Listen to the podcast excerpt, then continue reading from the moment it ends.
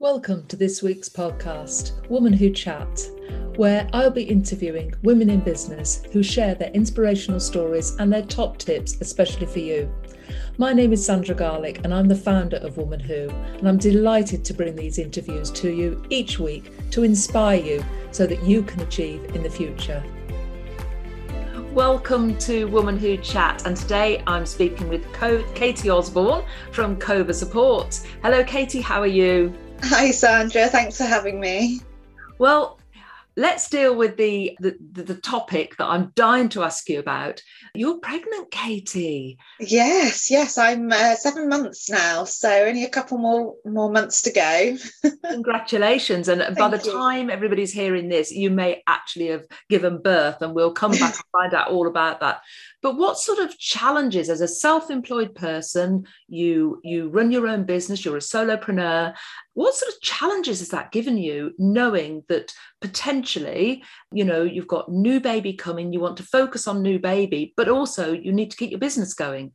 Exactly. And it's just trying to stay visible in the right places, I think, at the moment, but also to try and get my head around maternity allowance, you know, financially, as if I was employed my employer would do that all for me and it'd be a breeze whereas having to do it myself and you know trying to have having to plan for the future it has it's been a bit more complicated and sort of required a bit more brain work let's say yeah. so yeah no we're getting there yeah, it's the dreaded 10 KIT days keeping in touch days isn't yeah. it you can't break them up. You have to take them as a whole. And it's it's sort of thinking well which 10 days am i actually going to work? And what can i work on to the, the best and make it maximize it? So it's it's a, it's a challenge isn't it?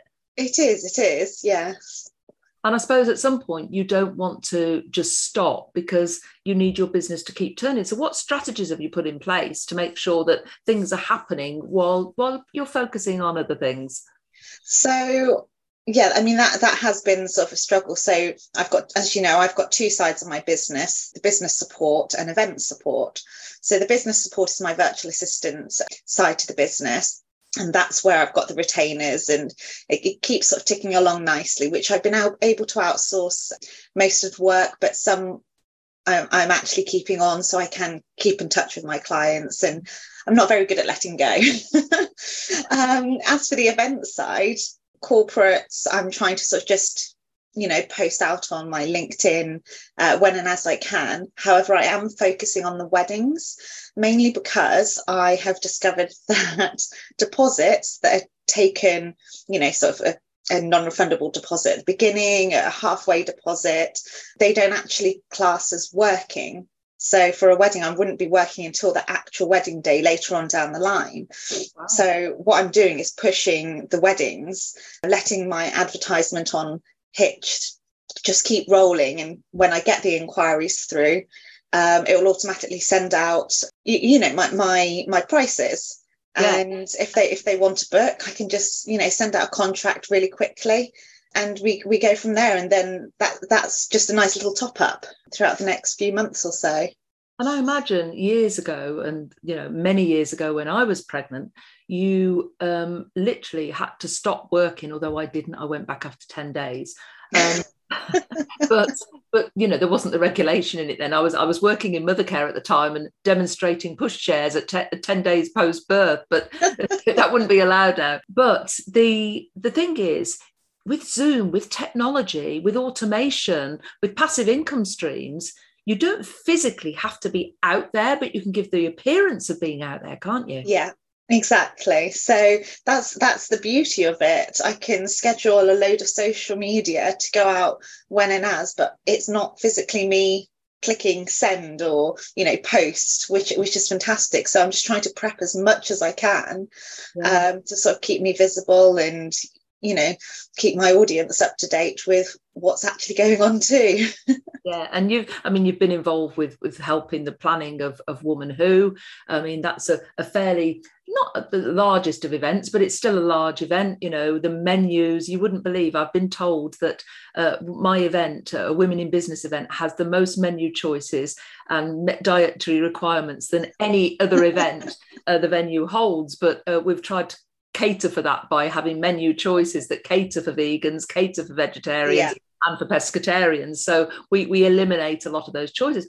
but you know there is a lot of admin involved isn't there there's a lot of organization involved oh in- definitely i don't think a lot of people realize how much admin goes into an event so whether it's you know marketing the event in the run up so you've got your social posts you've got your the content you've got the images things like that sort of put out there. Um, and then it's not just once the event's done you've got to think about afterwards how are you going to you know utilize the content from the event to actually potentially market the next one um, but keep your audience engaged. So yeah there's a lot more that goes on behind the scenes there is and you know a wedding most people plan their weddings years in advance. It's very rare that people decide to get married on the spur of the moment and do it next week. So at mm-hmm. least you know people are planning now weddings for 2024 2025 yeah.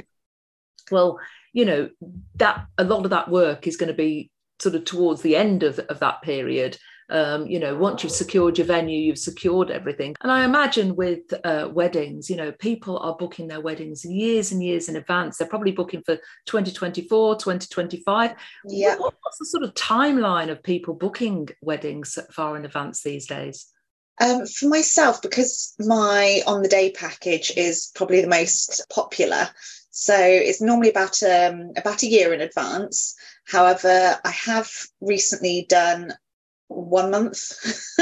wow. um, they I had a DIY bride who is very much I can do it all. I'm going to do this myself. I can do this, and you know, parents and the bridal party can manage this.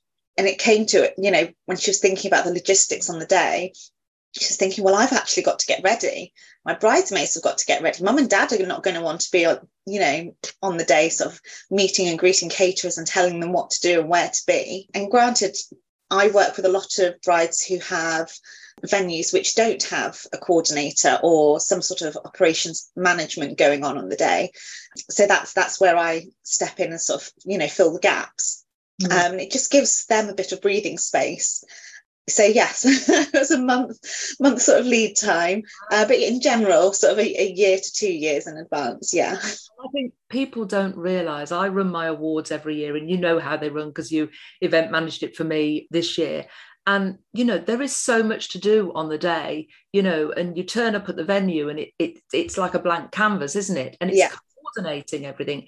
And historically, I've always done it myself with my son's support.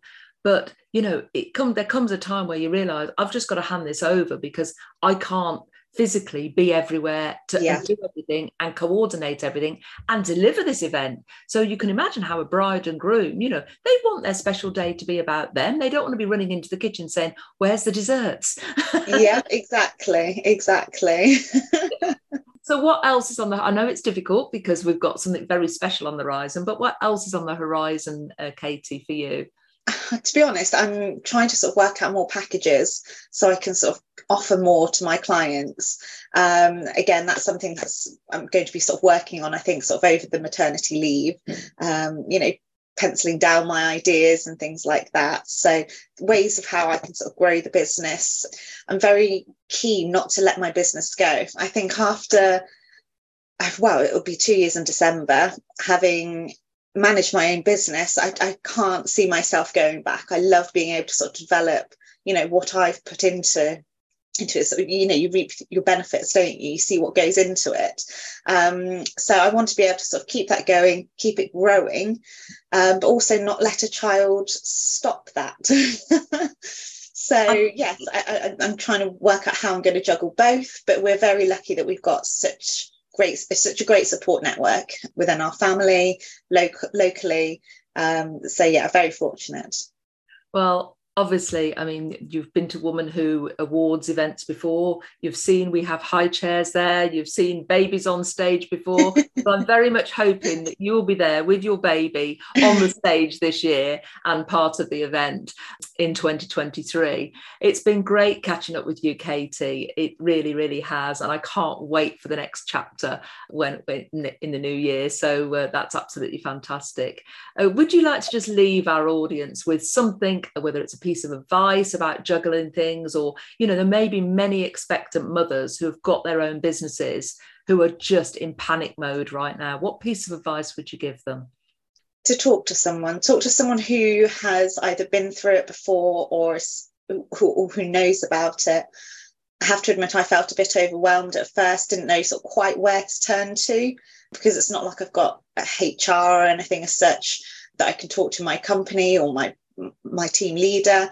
Um, so yes, talk talk to people. There are many people going through similar situations. If you're a part of network groups, yeah, just pick everyone's brains and you can choose which advice you, you take and what not to take. I think that's, I think I'd rather have almost too much and sort of pick what I think is right for me.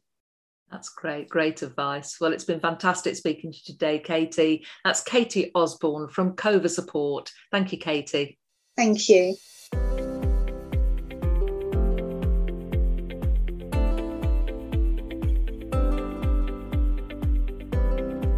Thank you for joining the Woman Who Chat weekly podcast this week. I hope you enjoyed it. You can join me next week to hear another inspirational woman in business. In the meantime, you might want to visit womanwho.co.uk to find out how you can start your Woman Who journey.